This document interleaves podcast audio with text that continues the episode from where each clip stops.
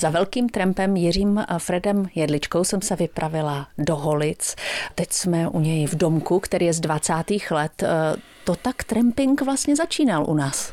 2018 bylo 100 let. Tramping vzniknul se založením prvního československého státu 1918. My jsme ve vašem pokojíku nebo pracovně, která je doslova obležená šanony, vázanými knihami, časopisy, samozřejmě trampskými písničkami a předměty taky. Tady vlastně se nacházíme v takovém velkém eh, trampském archivu. Ano, ten archiv vzniknul v souvislosti s festivalem tramských písní.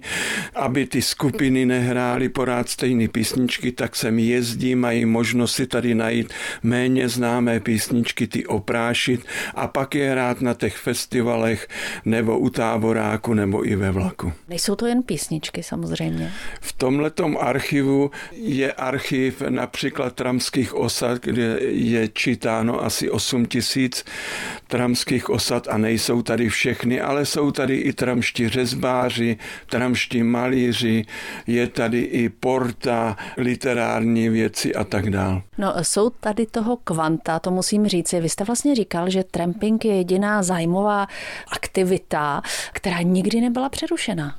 Ano, tramping nebyl nikdy organizován a z toho důvodu možná jako přežil teda všechny společenské řády, ale i druhou druhou světovou válku, kde měli i první zimní tramskou partizánskou brigádu. To znamená, že napomáhali v tom odboji a tak dál.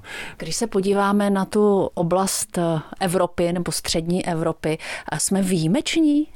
Ano, tramping je fenomén, jo, který na světě nemá obdoby a vlastně považuje se za kulturní dědictví československého národa a právě proto se snažíme o uchování trampingu pro budoucí pokolení a máme zájem, aby teda vzniklo to tramské muzeum.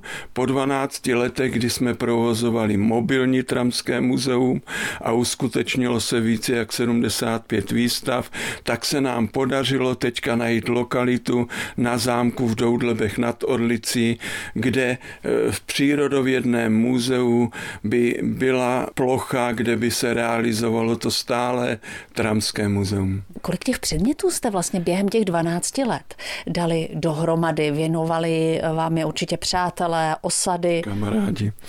No je to tak, že já trampuji celý život, to znamená ještě předtím, než prostě vzniklo tohleto mobilní tramské muzeum, tak já už jsem měl od eh, těch 60. let, kdy jsem začal trampovat, tak jsem měl hodně věcí už z té doby, protože my jsme eh, tramping nevyměnili za žádnou zábavu, nic.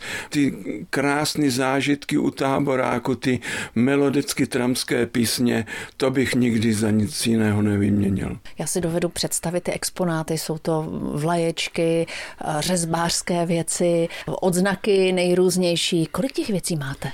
No tak těch exponátů je kolem 25 tisíc, ale mimo to, co jste jmenovala, tak jsou tam třeba hudební nástroje, je tam nádoby, je tam ošacení, je tam opravdu skoro všechno, co se potřebuje v těch toulkách přírodou.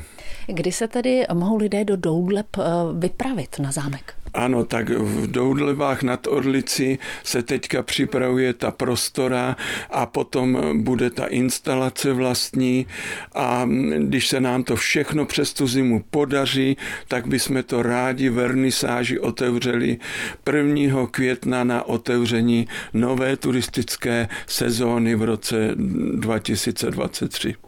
To je ještě daleko, ale my už teď můžeme posluchače pozvat na jednu bezvatremskou akci.